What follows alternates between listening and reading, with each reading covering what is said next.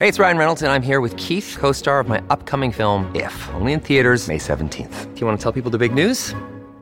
All right, I'll do it. Sign up now and you'll get unlimited for $15 a month in six months of Paramount Plus Essential Plan on us. Mintmobile.com slash switch. Upfront payment of $45 equivalent to $15 per month. Unlimited over 40 gigabytes per month. Face lower speeds. Videos at 480p. Active Mint customers by 531.24 get six months of Paramount Plus Essential Plan. Auto renews after six months. Offer ends May 31st, 2024. Separate Paramount Plus registration required. Terms and conditions apply if rated PG. Another day is here and you're ready for it. What to wear? Check. Breakfast, lunch, and dinner? Check.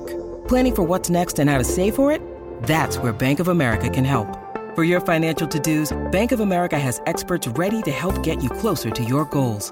Get started at one of our local financial centers or 24-7 in our mobile banking app. Find a location near you at bankofamerica.com slash talk to us. What would you like the power to do? Mobile banking requires downloading the app and is only available for select devices. Message and data rates may apply. Bank of America and a member FDIC. When you need mealtime inspiration, it's worth shopping Kroger, where you'll find over 30,000 mouth-watering choices that excite your inner foodie. And no matter what tasty choice you make, you'll enjoy our everyday low prices, plus extra ways to save, like digital coupons worth over $600 each week. You can also save up to $1 off per gallon at the pump with fuel points. More savings and more inspiring flavors make shopping Kroger worth it every time. Kroger, fresh for everyone. Fuel restrictions apply. Welcome to the New Books Network. Welcome to New Books in Japanese Studies, a podcast channel on the New Books Network. I am one of your co hosts, Shatranjay Mall. Today I'm speaking with Dr. Megha Wadhwa about her new book, Indian Migrants in Tokyo, a study of sociocultural, religious, and working worlds, which was published by Routledge in 2021. Dr. Wadhwa is a research associate at the Institute of Japanese Studies at the Free University of Berlin and a visiting fellow at the Institute of Comparative Culture at Sophia University in Tokyo. So, welcome to the podcast, Megha. Our first question is always biographical, so I'd like to ask you about your background. Where did you grow up? And how did you become interested in Japan and this research topic about Indian migrants living in Japan? Thank you so much for having me. Uh, so, let me just tell you a little bit about myself. Um, so, I grew up in Delhi, and my first introduction to Japan was through my grandmother. And uh, she had been on a world tour. And when I asked her about a favorite country, she mentioned Japan to be uh, top on the list. So, that's how I decided to learn the language. I had no plans to move to Japan uh, in the time when I was learning the language. And then I also started working um, uh, for a company. So I was working for a Japanese company for a couple of years. And um, so in 2007, I was, I think a little before 2000, end of 2006, I was considering going to Australia for further studies. But my Japanese professor in India, Professor Ashok Chawla, currently he's the advisor of uh, advisor for Japan in the Prime Minister's office. So he advised me that I should go to Japan for further studies. So it was my first trip abroad, and uh, he believed that you know Japan would be a safer country for me, and because I already have been involved in the language and also uh, working for Japanese company, it made more sense to move to Japan. And then um, while I was learning the language, I did many part time jobs uh, in convenience stores, NTT calling cards, and a few more. And then I switched to teaching English.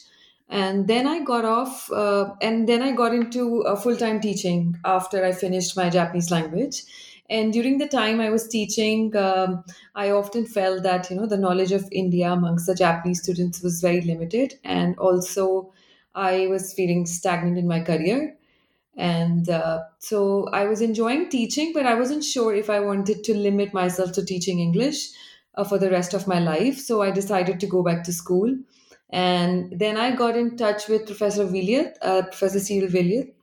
he's originally from india but he also is a long-term indian resident in japan.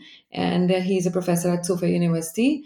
So i did my masters and he was my mentor in the time and during my master's, I was also, uh, so my master's was actually on a different topic. It was uh, focusing about the life of Indian women after marriage in India. And during my master's, I was attending other seminars. Uh, and one of the seminars was of Professor Takefumi Terada and uh, his work on Filipino community within the Roman Catholic Church in Japan inspired me to research on Indian community in the country. So, like, he used to talk about the problems the Filipinos face as migrants in Japan. And then I just used to wonder. And also, I was connected to, you know, my experience while teaching in Japan, like how less the knowledge of India was. So, all these things, you know, uh, just uh, made me choose this topic for research. Thank you so much for sharing that, uh, Megha. I mean, that's a very unique um, uh, story of how your grandmother's trip sort of inspired you to study Japanese, um, and then you know, like you, you, your your journey towards becoming a researcher. Um, like, uh, so thank you for sharing that. Um, so, um, so we I'd now like to move to talking about your new book, Indian Migrants in Tokyo. So it's a it sort of comes across as simultaneously personal and academic. Um, so, how did you come to write this book, and what are the main questions that you attempt to answer through this book? And how did your background as an Indian living in Japan influence your research and writing?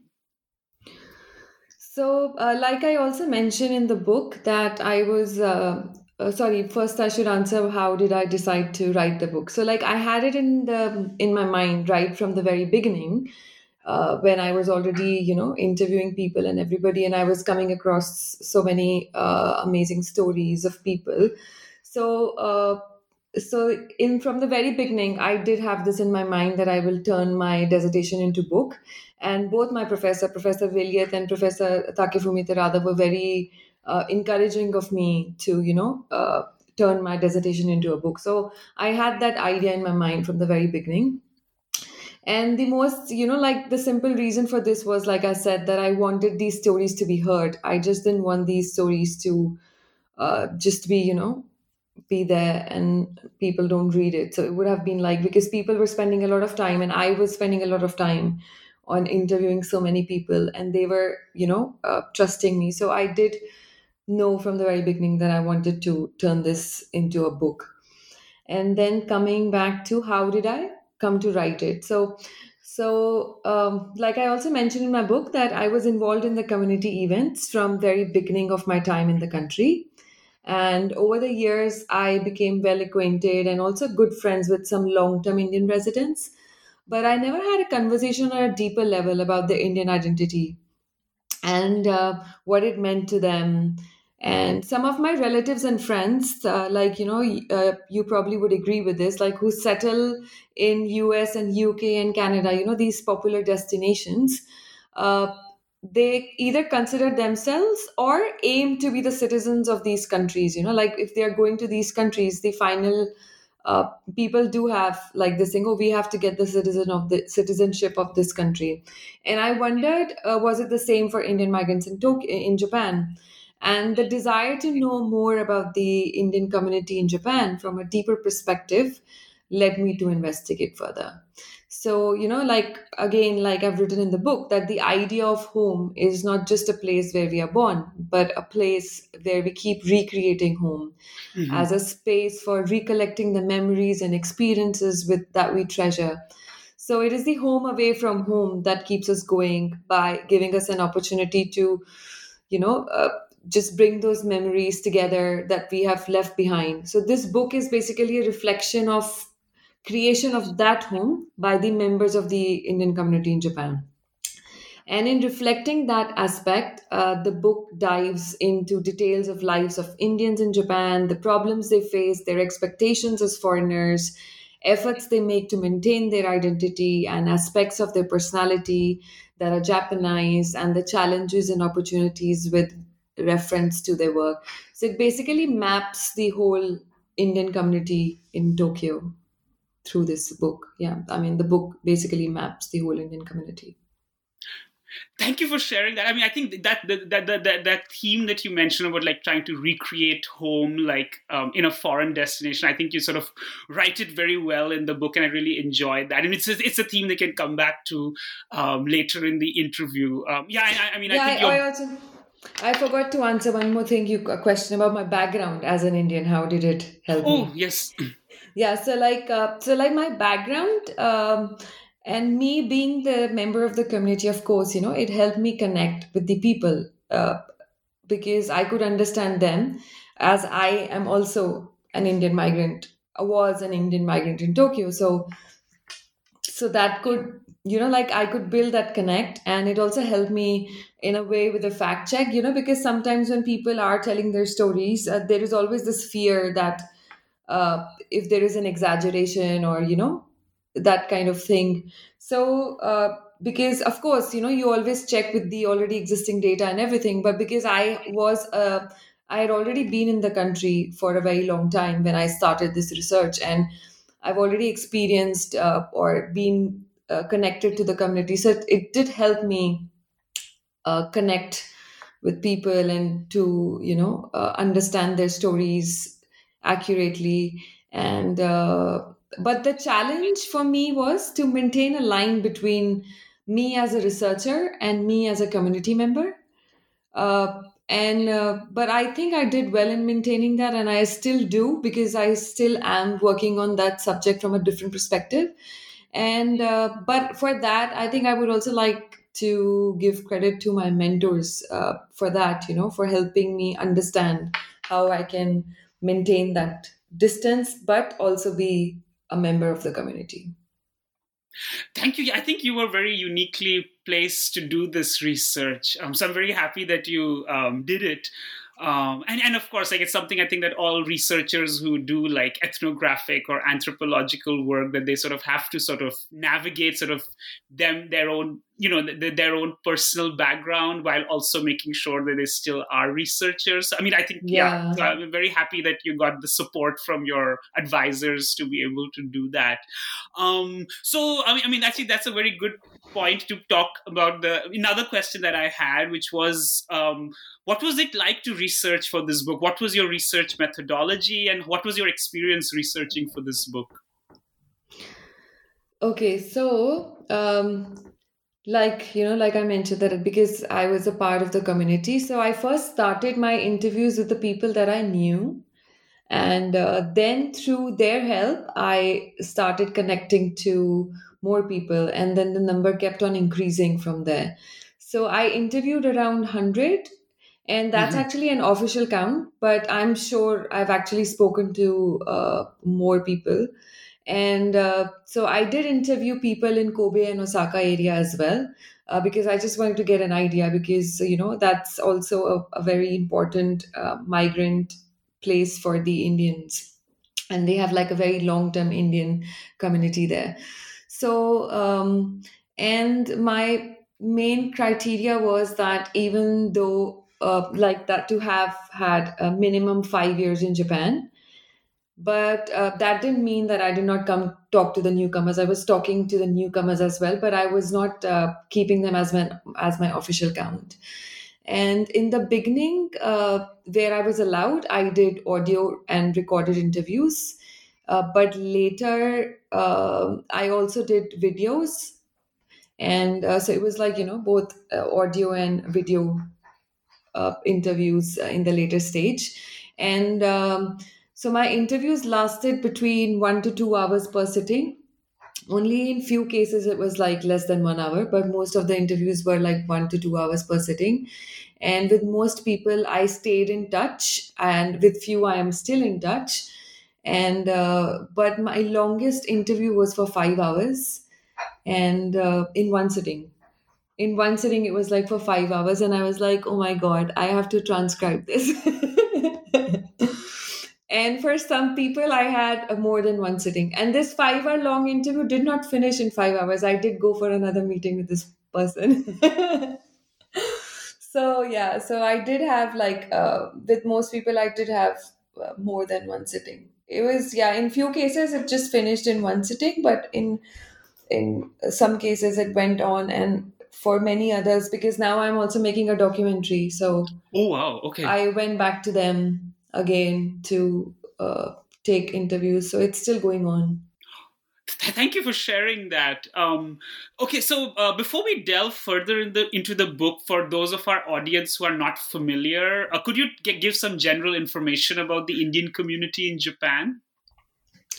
Okay, so because um, because we're talking more about the contemporary community, so maybe Mhm. let's start from the 20th century, and uh, in the so like not 20th century, 21st century actually, uh, but in 20th century also we did see you know uh, in uh, late late 20th century we did see influx of the professional Indians, but the main influx started with the 21st century Mhm. and um, so uh, but we have been seeing an influx of professional indian migrants into developed countries all over the world Mhm, and mhm. you know japan is no different and in 2019 it was a little over 40000 indians in japan uh, but due to covid re-entry issues and entry ban which i'm sure uh, everybody is aware of the number has come down again and people move from various parts of India basically. Like, so the people that I was interviewing were from different parts of India and uh, different kinds of professions. So even though we we uh, the people in the IT professions are of course you know the number is a bit higher, but there are people in all professions like. Uh, uh, they are working in different kinds of like consultancies or uh, and uh, like uh, big companies like Amazon, Google, and places like that in non IT jobs as well in these Mhm. companies too. So, and then people move, uh, sorry, uh, there are Indian associations that support these groups. And in the recent years, social media has been very helpful, especially, you know, in this time of COVID. Uh, people have just been putting so much of information on social media to help each other and uh, you know give advice to each other and so uh, but the associations had been there from the past but recently they are like more. And uh, but in general it is uh, uh, like in the past people used to also use uh, emails. They like they had like groups email Mhm. groups but now of course it's come on social media so it's easier. And uh, uh, so these uh, social media becomes like a very uh, easy medium for people to connect. And then um, gender ratio majority of these migrants are male so 70% are male and 30% are females. And majority of these females are trailing spouse. Uh, that is Okay. they follow their husbands to uh, because either they got married to someone who was already living in japan or they married in india and the husband got an opportunity or a project moved to japan and the husband was transferred. So the wife follows him. And there are also single women uh, but uh, these single women uh, do not always stay longer. And so they did not fit in my criteria of the long term resident but i did meet a few women who did stay longer. But by the time i finished my research now they're in different destinations because they have the pressure to get married. And it's not easy to find a spouse in japan or a spouse who would move for you in japan at least not as of now. Uh, there are just a handful of women who were followed by their husbands Mhm, mhm. and uh, so these but single women uh, there are few but eventually i've seen this trend like because of marriage they move elsewhere. Uh, uh, but they come and then they go in less than five years or something like that. But you know like now as the community is increasing maybe they will be able to find people or date people within their community so things might change. And then uh, tokyo has maximum number of indian migrants and it's around a little more than 10,000. And then Tokyo, there is a ward uh, which is called Edogawa Ward, like Edogawa City. Mhm. And um, so Edogawa City has around uh, around 5,000 Indian migrants residing. And uh, in that city, Edogawa City, there is like a smaller town which is called Nishikasai. And this town is also referred to as Little India. And so this Edogawa city has Indian temple, Indian schools, cultural center, and the network of the community in this area is very strong. And um, so, yeah, and there is a reason why the network of the area is very strong. Uh, uh, would the readers like to read, or would you like me to tell? Y- y- y- you could mention it. Yeah, please. okay so uh, so the edogawa city like in this nishikasai there was this old stair and in the in the you know like uh, uh, when these professional indians were moving to japan they were not able to rent houses and this long-term indian resident helped these people to uh, move the houses and they built up this organization that later became uh, you know one of the organizations to help the new migrants settle in the country.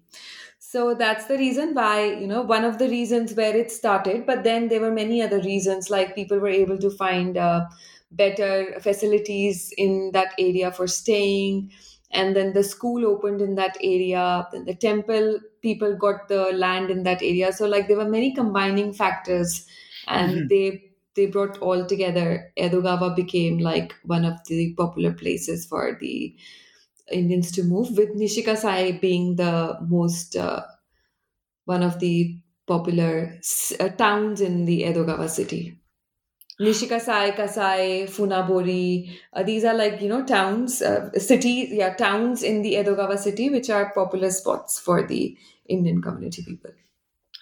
Thank you for sharing that. Um, so, I mean, I, yeah, I mean, it's it sounds like um, the Indian community or in Japan is sort of a product of like the g- general migration of Indians abroad, like outside India to different places. So you can sort of place them within that those flows and there's a floating population that there are people who live in japan for a while and then they might move elsewhere or people who've lived elsewhere who move uh, to Japan. Um, and as you mentioned, like it's really interesting to hear about the concentration of Indians in the Nishikasai um, area. Yeah, yeah, I have seen like uh, usually when people are single, uh, they are they are not considered. They don't. Uh, they just live any place they want to in Tokyo, but uh, Tokyo. But when they get married and especially when they have kids, they want to move closer to the community.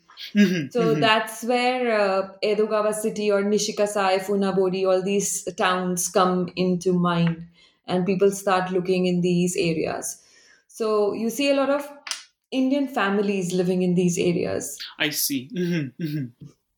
yeah so I, I, guess now we can move to sort of going through some the, the introduction and chapters of the book. Um, so in the introduction, you provide an outline of modern India-Japan connections and note an increase, as we were just speaking about the number of Indians living in Japan. So of course, there, has been an exception to that trend, like in the period of the financial crisis and the um, nuclear meltdown and uh, in 2011 like earthquake tsunami and nuclear meltdown um, and then of course right now again with covid um, but in general like in the last 30 years there's been an increase in the number of indians in japan so um, what are the factors you think um, or, what are the changes that have taken place in India, Japan, and the world leading to this increase in the number of Indians in Japan? Okay, so uh, like if we go back in history, like a little over 100 years, we see like, you know, like uh, in India, migrating to another place, like it had a very negative notion and it was mm-hmm. mostly uh, under compulsion, you know, uh, and that, you know, like people would think, and the main factor in that time was economic reason. Mm-hmm. But today, people also want to go out, like, you know, just to have an experience, expand their horizons. People take pride in migrating and also like uh, when a non-resident indian today when they go back they get like so much of importance so this idea of migration has in itself changed mm-hmm. in the in india or for indians you know so but another perspective is like india is producing many it freshers and also mm-hmm. like other other professions and uh, there is a lot of uh, demand for them abroad and if people find better opportunities and if their circumstances allow, they talk, take up those opportunities and they move to other countries. And some people are actually consciously also looking, like I mentioned, because they want to experience. And there is this very uh, interesting notion people have about the non resident Indians or people living abroad, which is very fascinating. And there are people, just because they get fascinated with this idea, they like to go and look for opportunities abroad so that that mindset has changed over the mm-hmm. years. And uh, then in the past years immigration policies have also changed for the historical popular countries. And at the same but uh, so and uh, on the parallel to that we see like a lot of modi abe friendship hype uh, that we see in the indian media. And uh, that that has brought japan into notice of people you know.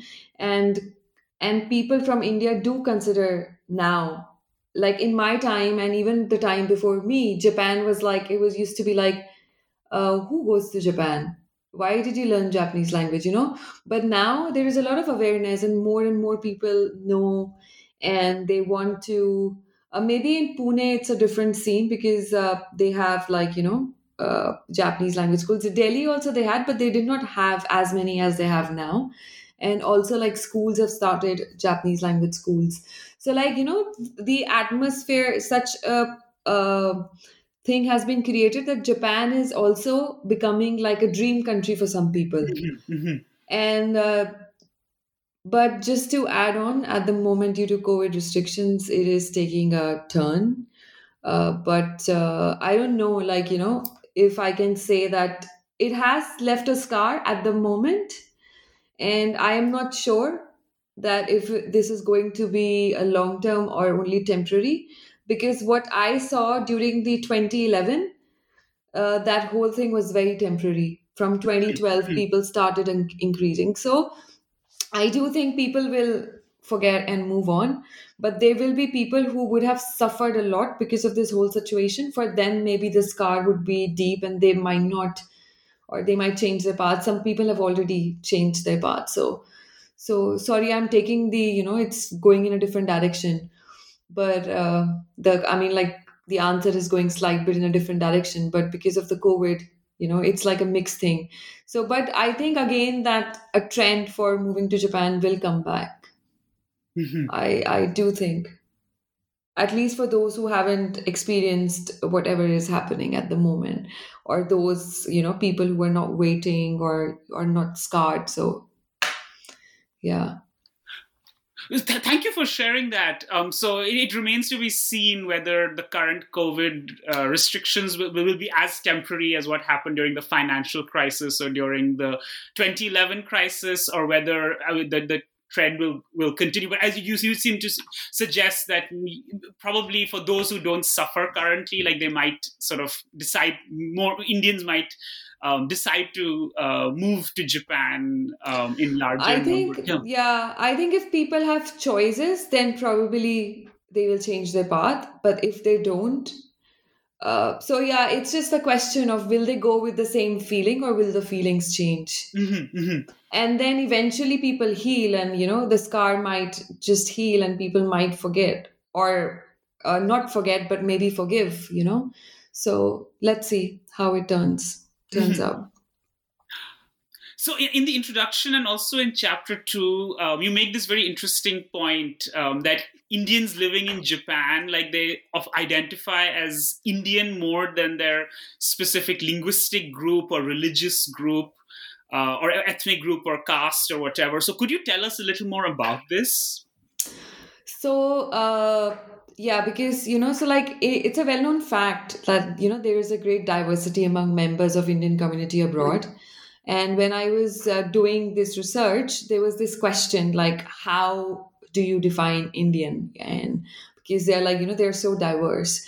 And then uh, during my research, I figured out like with not so many Indians living in Japan, they attach importance to their country of origin and considering it a base of their indian identity and but yet at the same time they are also seen laying stress on their religion region language food and variety of other elements related to identity depending on uh, you know situation and occasion. Uh, but the expression that you know i am indian was more commonly used during the interviews surpassing the expressions such as i'm sikh or bengali or muslim and so on. And then they were like you know people when when uh, i was interviewing and they were like you know when we first moved to japan there were so less indians that uh, we were our focus was if we see an indian people oh this is an indian people we're so happy to meet this person. And then when we settle down and our circle is increasing and then we will look into oh, okay where is the sikh community? Where is the bengali community? Where is the muslim community? Eventually you know to celebrate their own uh, particular festivals they obviously follow their own religion region and language language especially for their kids. But overall because the number of indian is less uh, the indian identity factor becomes very important because even in the festivals like if you just limit it to your group of people then sometimes they cannot cover the cost. So for that as well they try to be very inclusive of all the other community members. But i uh, feel like you know as the number increases then maybe you know uh, the uh, they will lay more stress on their individual uh, identities but that will take very long mm-hmm. it's not mm-hmm. like it's happening anytime soon mm-hmm. i mean they mm-hmm. can't reach the number of uh, indians in america anytime soon mm-hmm. Mm-hmm. so yeah basically yeah so the number plays a role in that Thank you. Um, so yeah, I mean, I, I, think the Indian community in Japan is very unique uh, in that regard, because it, it's so small, uh, especially compared maybe to the UK or the US, um, that um, that the identity of being an Indian sort of overshadows everything else. But I, I mean, of, of, course, as you as you mentioned, like the uh, in specific cases to like the religious identity or linguistic identity, sort of is also important. It's sort of it's interesting how it sort of combines and intersects uh, with the um, Indian um, in, with the Indian identity. Um, so um, you also, I mean, I, I, think this is a this is a topic that we've already discussed a little bit about about the backgrounds of Indians. Um, so what categories do you use to classify the Indian community, and what careers and professions do most of them follow? So as you mentioned, that some of them are in like working in companies or like you know in the private sector in the corporate sector, but are there Indians from other backgrounds who live in Japan too? Yeah, okay. So like like I mentioned before, like my main criteria was the number of years in Japan. I was focusing mm-hmm. on long stayers. But of course I was uh, yeah, like the main focus was on long stayers. And uh, and those who have been in Japan for more than 5 years. So two main categories were men single and married working as professionals in international or Japanese companies and those who own their own business or are employed in an Indian concern. Mm-hmm. And the second category was that of Indian women. And these also included both married and single women. So, married women, both working and housewives, and single uh, women, of course, working women. And then, majority of my respondents were couples with or without kids. And I think it is fair to say because uh, that these are, you know, the families that play important role in forming the Indian community structure because it is for these families, especially the next generation, that efforts were made to create this whole home away from home. So yeah, these couples and you know uh, they form the main uh, respondent list, with or without kids, of course. Yeah. Oh, sorry. And the uh, so you asked me. so I thought I just uh, covered everything. Uh, you, the second oh. part was about the what careers and professions yes, they follow, yes. right? Mm-hmm. Yeah. So the careers and professions, like they work in different, all different kinds of companies. Like I mentioned, like you know, professionals uh, in international and Japanese companies and uh, even before like i mentioned they're not just uh, only it people they are different kinds the category that i did not cover was the indian cooks. Mm-hmm, mm-hmm.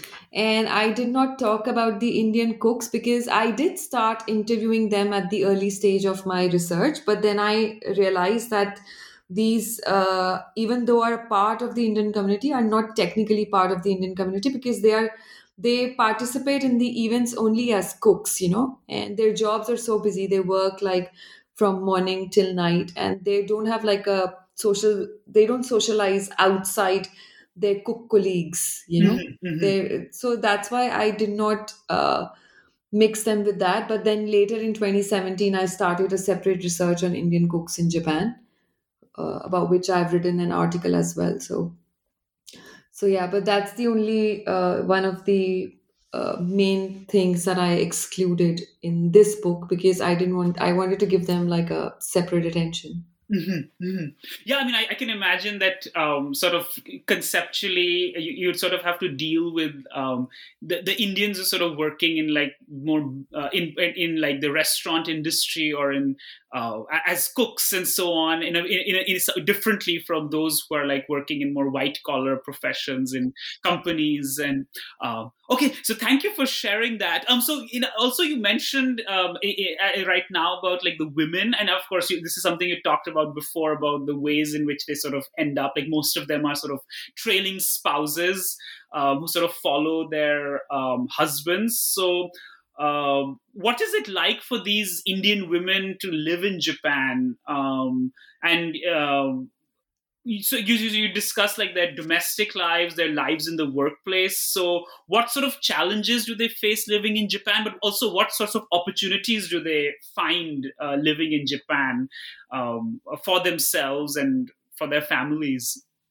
So, um, so the majority of the Indian women they moved to Japan after marriage, like I mentioned, and uh, because they were married to someone who found a job in Japan or was transferred to Japan, or uh, you know somebody who was already living in Japan, and there are a few who are followed by their husbands, but uh, there are also single women.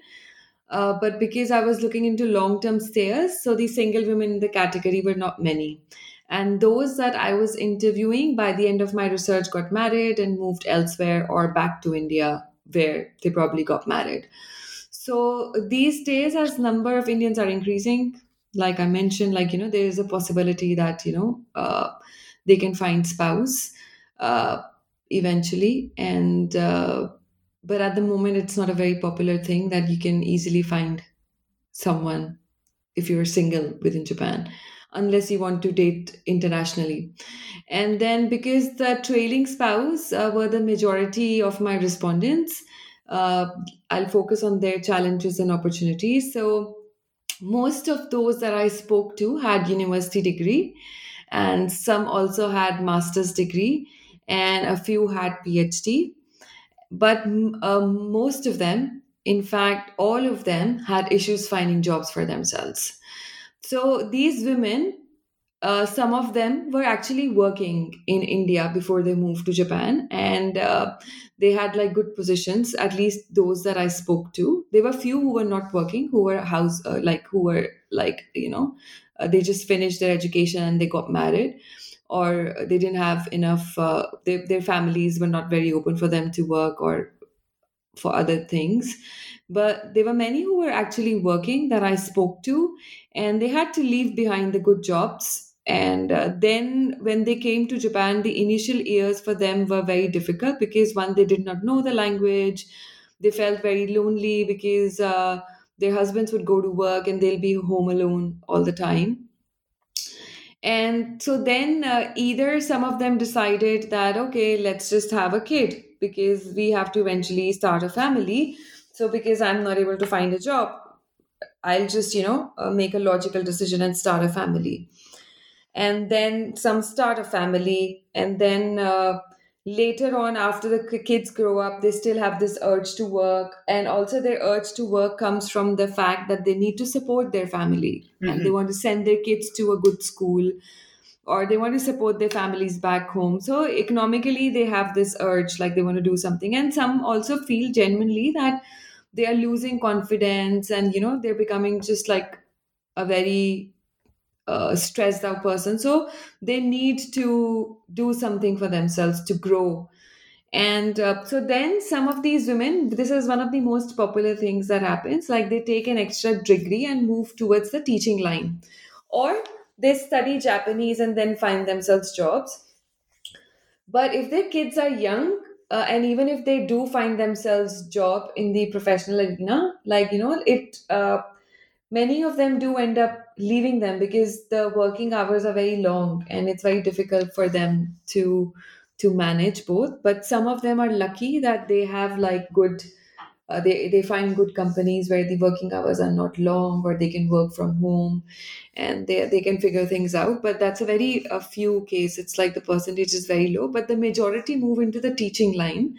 They mm-hmm. either go to indian schools or they will teach english in conversational schools or they work as alt in the public schools mm-hmm, mm-hmm. so yeah so th- this one this path is the most common and um, so yeah, that's basically like oh yeah, and then there are also those who start their own businesses sometimes. Oh, okay, okay, okay. And like small scale businesses, uh, like because they start catering. For example, there are many vegetarians in the Indian community, so they can make vegetarian bentos for the bachelors, or they can just make vegetarian bentos for the families because sometimes the women don't want to. They are working and they don't want to cook when they come from after a long day at work. Or they can make special delicacies like you know like special indian sweets that can't then that you cannot easily find uh, in japan. So these kind of things. Or they also like there is one uh, uh, woman that i met. She makes eggless cakes because in india we have this concept of eating eggless cakes which is not very popular abroad. So you can't find eggless cakes easily.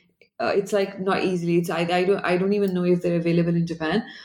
So uh, so this woman she makes eggless cakes for these uh, indian community people especially the Mhm. jain community the, uh, those who see. don't eat eggs. So they find their niche in some way or the other and uh, but then they have to go through a lot of challenges you know and also they have to go through the challenge of convincing themselves that even though they come from a different uh, skill or qualification but moving to japan changes it for them. They have to find their own niche. So yeah that's a bit bigger challenge. But i was uh, yeah i felt like uh, they they do find their way out eventually and then they are fine thank you for sharing that. So it sounds like the amongst in indian women like even though they might sort of not not necessarily um, sort of you know uh, choose to come to japan um, but, but but but when they do come to japan even if they have some challenges they're very enterprising and they're able to find various ways to sort of you know have their own careers or sort of live like a meaningful and fulfilled life um, in japan. So that that's really um, fascinating to hear. So, so thank you for sharing that. Um, so I can, I'd, I'd like now like to move on to talking about something else you talk about in the book, which is uh, about the role of religion. Oh, it's also in the in the title of your book. Um, so you make an intriguing point that Indian migrants in Japan attempt to simultaneously integrate into Japanese society, even as they maintain a separate identity as Indians. Um, so, what role do religion, places of worship, and religious organizations play in Indian community life in Japan? So, uh, I think preserving their cultural traditions and passing them to the next generation becomes like one of the most vital tasks for the migrants. And uh, for the sake of which they often become more religious than they probably were in the environment where religion defined everyday lifestyle. You know, like in India, especially, uh, everyday lifestyle connects you to religion in some way or the other. But when you move abroad, that is not how it is. So, they want to transfer those values to their uh, own kids you know so that makes them sometimes they become a little more religious than they originally were but on the other hand there are also some that are influenced by their new environment and they become practical about it. Uh, but uh, like the book explains that how the indian migrants have made efforts to create um, uh, you know, a temple, Hindu temple, Sikh Gurdwara, Jain temple, and it reflects that even after migration, the that the religion played a critical role in forming not just a place of worship, but also more importantly, like a place where they can connect with other community Mhm. members, where they can let their children connect with the members of the other uh, with the kids of the other members or they have like active classes to teach kids the language or read vedic books with them or you know like for the sikh people uh, they read the you know uh, they teach them gurumukhi and they they read the holy book of the sikh people and then they also have uh, it's the same for like you know the muslims and christians and jain people. And um, but at the same time uh, you know like they they they develop and maintain their respective identities in their uh, best possible ways. But one of the most beautiful discoveries that i made in this process of visiting these temples and you know doing my ethnographic work there was that uh, this also plays a very important role in connecting the host and the migrants that is the japanese and the indians. So what was fascinating for me was that religion is not a big thing amongst the japanese people but it's this you know uh, religion in a way that is connecting the two people. But that like just like i said you know like for the indian people also this is a religious place but it's just like one of the places where they want uh, to connect with the community member and in doing so they have also created a place for themselves to connect with the host people also because they also get very fascinated by the Indian festivals, and then they take part. Some Japanese people also help them organizing the festivals. So, so that's one of the most beautiful things that I saw. That how it connects the two communities thank you for sharing that. I mean yeah I, mean, even in my experience in japan like even if the average japanese person is not very religious in the traditional sense but they sort of still have like some sort of interest in um, you know in spirituality in visiting buddhist temples and shinto shrines. Um, and that you know like the festivals like diwali and holi become opportunities for indians and japanese to interact with each other and for japanese to learn about uh, indian culture. Um, yeah and also, these places have like good, delicious food, so that is also an attraction. oh yes, absolutely, absolutely. Um, and I mean, I, have also heard of like you know like um, I, I, like Indians who participate in like you know the Japanese festival, like I like um. So that I mean that that's also a, a parallel. Yeah, yeah, yeah, yeah, yeah. That is also there. Yeah, like we have like omikoshi. Like I have also participated a couple of times in uh, I think I've done it seven or eight times. Oh wow! Okay, okay. So like, uh, yeah, Omikoshi. Like my dentist used to invite me, so I used to go there every year to participate. And it's it's really nice because we also have that you know Ganpati Puja, mm-hmm, mm-hmm. where we do the you know like uh, Omikoshi kind of a thing where we just uh, keep the and even in Sikhism they have like before Guru Nanak's birthday they do like around the streets they put the holy book on their shoulders and then they just take rounds and I do see, the chanting in the morning. So yeah so that's uh yeah there's like both of them they take part. And even like uh, including myself many indian people who actually don't live closer to the temple or did not because the temples came later you know? Mm-hmm. so then when they were uh, who had moved to japan before the temples actually came or they were the temples were actually made uh, they used to find peace visiting these uh, shrines and you know uh, buddhist temples in japan. Or i also used to go to the church sometimes because uh, you know you feel that connect and it's nice to to feel that way you know like it just like nice. You make you it makes you feel at home sometimes. So so yeah so the indian people do go to and everybody i think the japanese temples the architect wise also they're like so so beautiful. The the architecture is so beautiful. So people anyways would love to visit them. Same is for the indian temples Thank you. I, I, mean, another interesting thing, which is of course this is com- not not related to your book, um, but of course, like you know, the, some of the Japanese, like the Buddhist temples, you might even find some icons who are like similar to like the Indian or Hindu gods. So that's that's very fascinating. Um. So maybe somebody else can write a book about connections between in, Indian I think and yeah, Japanese there are there are scholars who have worked on it, uh, but maybe the information is in Japanese. But I see. Okay, okay, okay. Yeah. I see. Mm-hmm but yeah there are scholars because i i did meet a few scholars who actually did tell me about these things and they told me the names and everything so i have them written somewhere. Okay. But i never went deeper deep into it.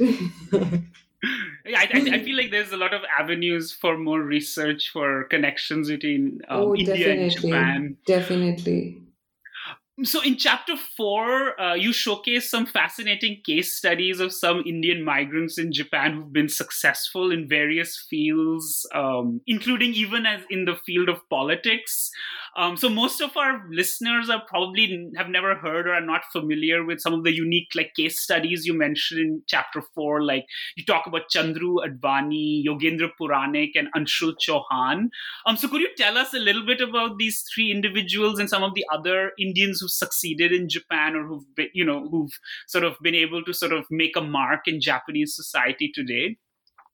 I think each uh, individual has uh, made their mark in uh, whatever way they can. Uh, but of course, uh, these three people do uh, have a lot of attention in my book uh, because they became like, you know, uh, Yogendra Puranik and Anshul Chauhan became public figures. So, yeah, because of that reason, um, I gave like a special, you know, like I write a lot about them.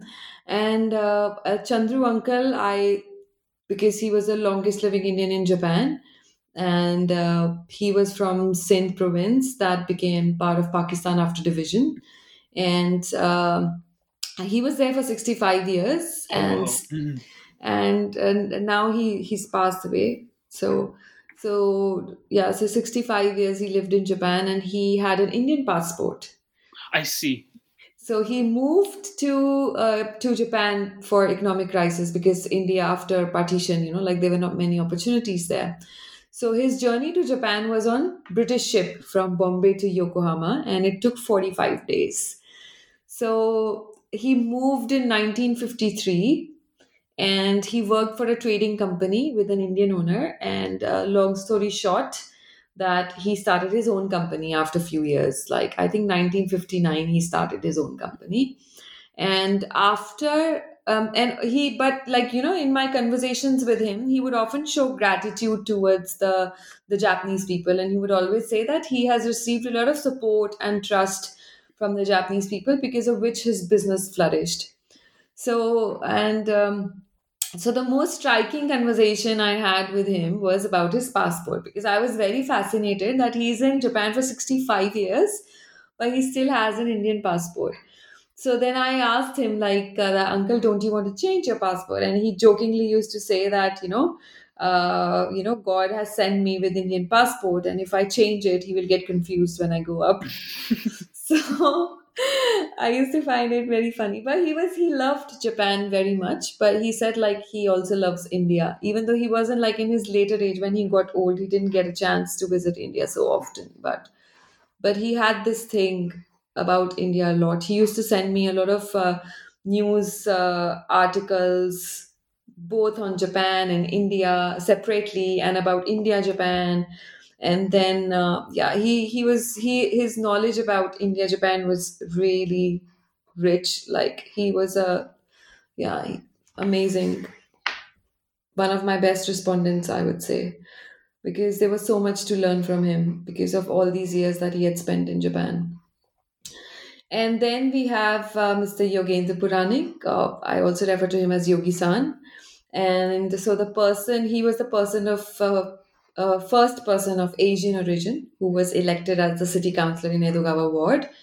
And he visited Japan in 1997 and initially a few times on scholarship in the beginning in 1997 1998 and then he found himself a job in 2001 and so he has worked for like various big companies. And his last job uh, before he got into politics was with rakuten as vice president and he narrates his journey of becoming a city councillor, which mainly was a result uh, from his strong desire to create a bridge between the local and the foreign community.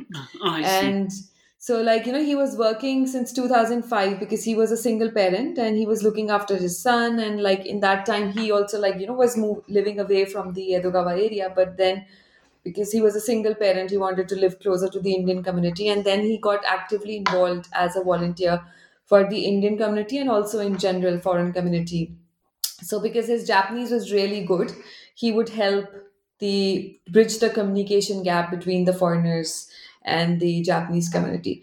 So I think it was uh, during that time he could also see the struggles of the foreigners, and uh, so I believe like you know that was the inspirations that would have become stronger over the years, and then he decided to get into politics and be the part of the system create more awareness on both the sides. Mm-hmm. so so in the book i write a lot more about his journey of bringing up his kids and the challenges he faced uh, uh, in making choices of the schools and everything. So so like that was also that is something that many uh, indian parents can resonate. And it's also good for people who are actually planning to move to japan to know these things in advance that these the things. And now many people have experience you know so you, people can learn from their experiences and do things accordingly. And then lastly anshul chauhan he moved to japan in 2011 and he moved here to work as an animator. So he had worked in india for around uh, five years. I'm just telling like a very briefly about their stories but if you read their stories in detail they're like very interesting. Their struggles and how they became actually who they are so, and when he found an opportunity, he moved to Japan. So, the initial years, he enjoyed his job and mentioned that working five hours, uh, like that his working hours were flexible. And then overall, he was fine. uh, just that he felt at his job like that the whole process of decision making was taking very long like you know it was very bureaucratic for example in india we have like you know this jugaad kind of thing and decision making and uh, issues at work or in si- assignments are comparatively fast and people discuss with each other. But he was like in his case like if there is an issue they will tell it to the manager the manager will go and have a meeting separately and then they will come back. So it was like they were not included in all these discussions like they will just know what happens what they have to do and so that felt like a little uh, stressful for people uh, you know like uh, in his position and um, so in 2013 he moved back to india. And uh, because the reason was that he got very desperate to make a film.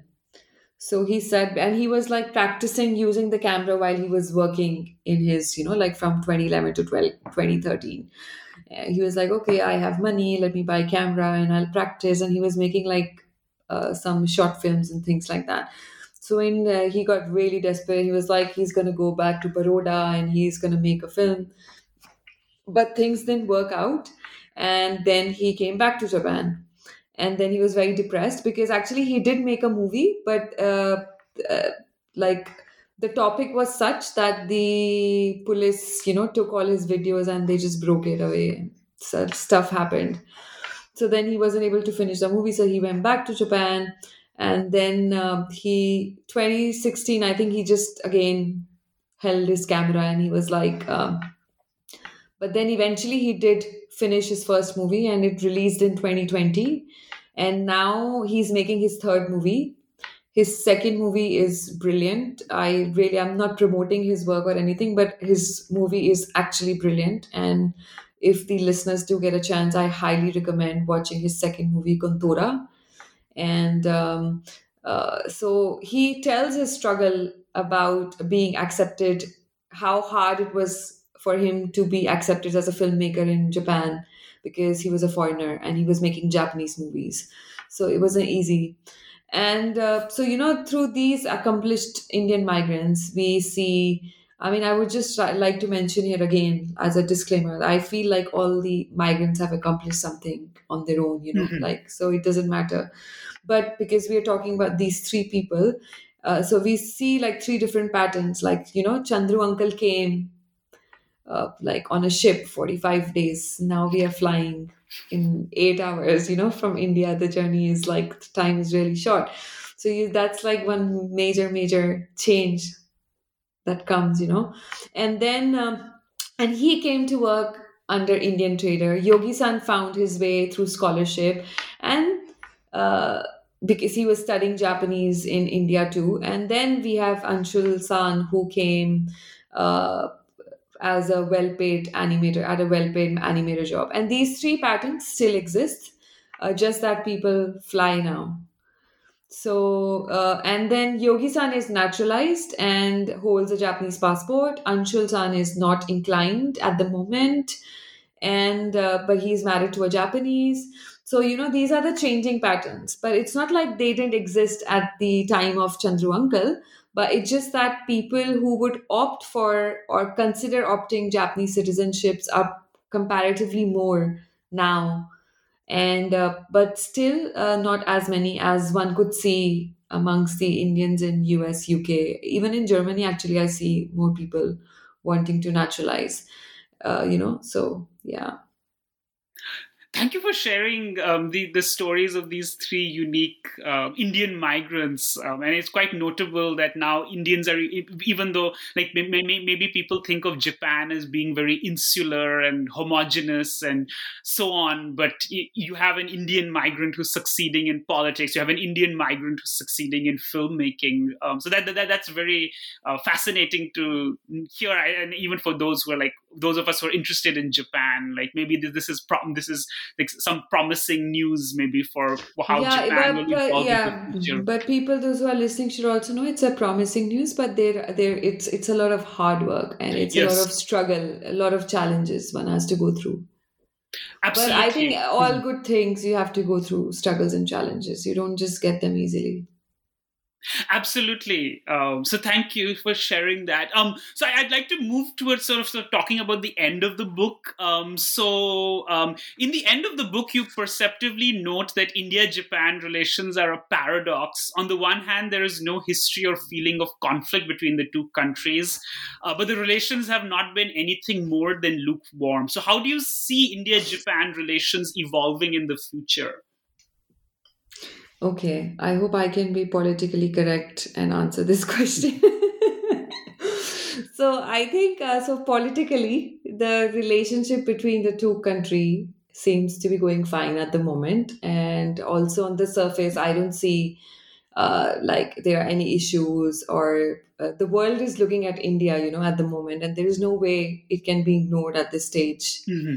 with how India is growing and so there are groups and associations also in the recent years that are making efforts to bridge the gap and create a lot of awareness and think uh, i think past couple of years like indian media has also been giving a lot of positive coverage of uh, to japan uh, to the extent that they did not even talk about the grave issues the indian migrants are facing or faced uh, due to the japan's re-entry issues or the entry issues now so uh, in India, the idea of Japan has always been glorified, and due to the good political image, there is more spark being added to this glory by media, and it also it now seems like to be on the map of people and young professionals who consider moving to Japan. Uh, you know, before there were not many young professionals who even considered moving to Japan, but now it comes on their map. You know, like I mentioned, like it is now like a dream country for a few people also, schools have introduced language as one of the foreign languages. Many schools have Japanese language as a foreign language. And so things seem to be moving in positive direction. Uh, but there is still a lack of uh, awareness and that is for simple reason that most groups are promoting cultures like performances arts poetry tea ceremony dances and so on but no one is actually talking about the social issues you know like mm-hmm. uh, because when it comes to india of course uh, we are all over the news. Anything happens in india we are all over the news. And our own people are very bold. Like you know you see the indian people also raising their voice or taking a stand if something goes wrong. And uh, because uh, you know like we have this you know like we feel like we want a better india. And uh, so we're always critical about our own country and culture. And uh, i mean that's why our democracy at least till now, uh, has been very powerful. And I cannot comment on uh, what will happen in the years ahead. But when it comes to Japan, the Indian media does not talk about the critical side of Japan as mm-hmm. much. Mm-hmm. Uh, because that could also be, like I said, like people are very fascinated by the country, by its politeness, by its cleanliness, by the perfection, and the things that they actually lack in their own culture. So, because they lack these things in their own culture, uh, they are focusing on the things that they can learn from Japan. So, there is a lot of focus on, you know, in that sense, I mean, like, you know, there is a lot of glorifying of Japan in India.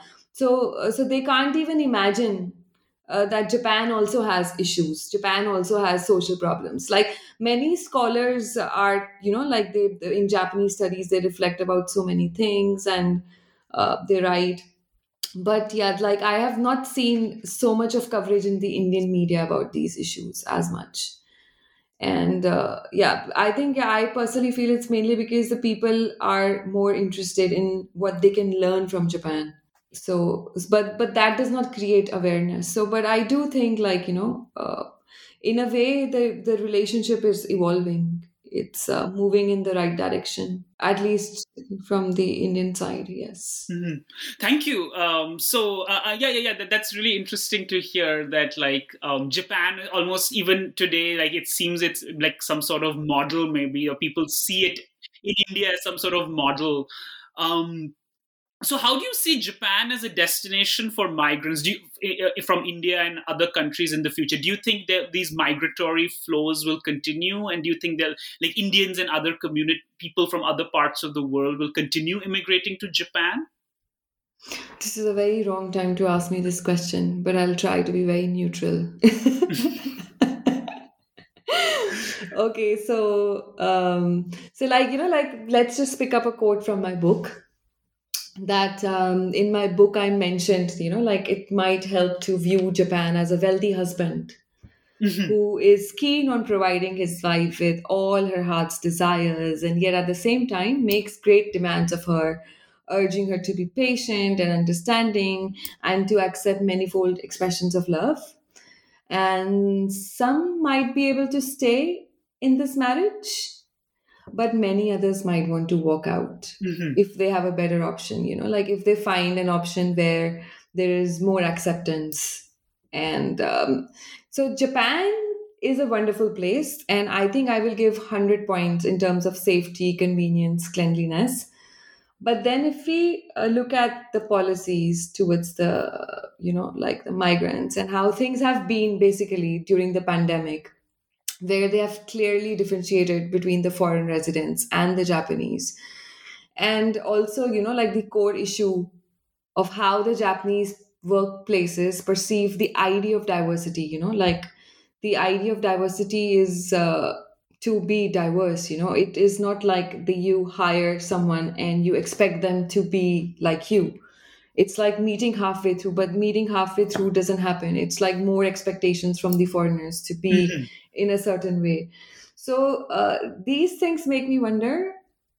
Uh, but if uh, you know, like if it would be like because of these issues, I sometimes wonder that will it be so-called popular destination ever? You know, people are fascinated by it, of course. You know, and there are uh, people who have an exposure to Jap- to Japan in some way or the other, like I had through my grandmother.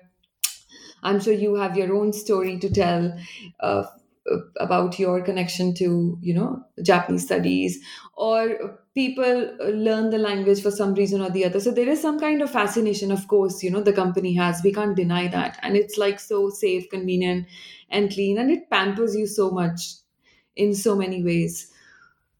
But uh, yeah, so but I'm yeah, but I'm not sure if it will be a popular destination. It could be uh, for some people on their map, but people might want to go and travel there. But I am not sure. Like, uh, uh, if people, I do think people will forget what happened in the pandemic, and then maybe things will be different.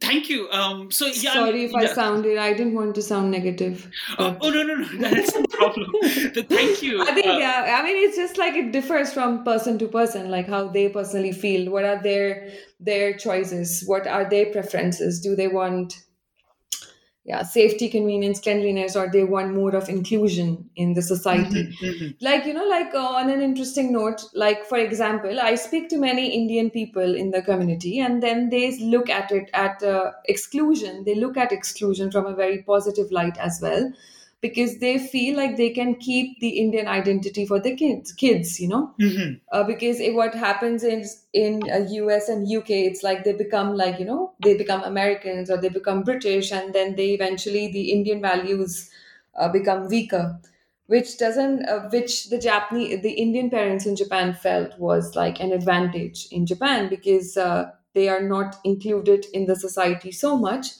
So that keeps their Indian identity strong. So it's a perspective to see how and what people want or what migrants want and they can choose their destination accordingly. Yeah, it remains to be seen. It will be interesting to see how Japan competes for human resources from different parts of the world uh, because countries like the US or Canada have longer histories of um, large communities migrating there. Uh, and of course, since Japan is facing a declining population, it remains to, we'll have to see in the coming years and decades how Japan sort of deals with that and also with probably being a destination for uh, migrants. Um, so, so thank you, Megha, for taking so much time of, out of your busy schedule to talk to me today. Um, so before we conclude, could you tell us what you are working on right now? So yeah, right now uh, I am in Berlin with Free University of Berlin, and I came here for a project, and it's called QUAMAFA, qualification and skill in migration process of foreign workers in Asia, and it's a four-year collaborative project, and it looks into aspects of qualifications and skills in process of migration. And uh, so this project is basically a brainchild of five women, me and four other uh, girls scholars, and uh, we uh, and we use our regional expertise and academic uh, experiences and mixed method approach to investigate the role of skills in uh, in labor migration in major migrant receiving uh, market economies in you know East Asia or Southeast Asia. So uh, you can check our website. It's uh, www.quamafa.de. So I can briefly also mention what I actually do on this project. Uh, so in so oh, sorry, and also most important thing is that this is funded by the Federal Ministry of Education and Research in Germany. And it started in March 2021, and we all, you know, joined together from different parts of the world. And so, uh, in for my particular role, I would be uh, my project would investigate the experience of skilled Indian migrants uh, working in different companies and professions in Japan. And in addition, it examines the hiring process through interviews and agency staff in Japan and India who are involved in supporting the new graduates and Indian professionals as they move to Japan. And uh, I also dive deeper into the structural changes and the stability or instability in migration trends of Indians to Japan, and to sorry, to what extent their fairy tale image of Japan actually matches the reality, leading to a happy migratory experience, or does it turn out to be close to a nightmare, leaving them questioning the choice of migration destination? So, this project, uh, uh, my share will be conducted uh, we will all be conducting it for four years so but i use the visual ethnographic methods so involving live history interviewing with Indian migrants, and the agencies and the fieldwork will be conducted in Tokyo and its vicinity, if I am allowed inside the country, and in India, where the region covered will be Delhi, Gurgaon, Chennai, Pune, and Bangalore. Yes, but do check out our website. It's www.quamafa.de. And you can also read about my amazing group of scholars who are also doing really nice work on migration thank you so much for sharing that. That sounds like a really fascinating and promising project, um, and we wish you all the best. Um, and uh, I mean, I look forward to following your work in the future. Thank you so um, much. Thank you so much, Megha, um, and I hope you have a good evening. thank you, thank you so much for having me. It was lovely talking to you, and uh, yes, take care. Have a nice evening yourself. Thank you.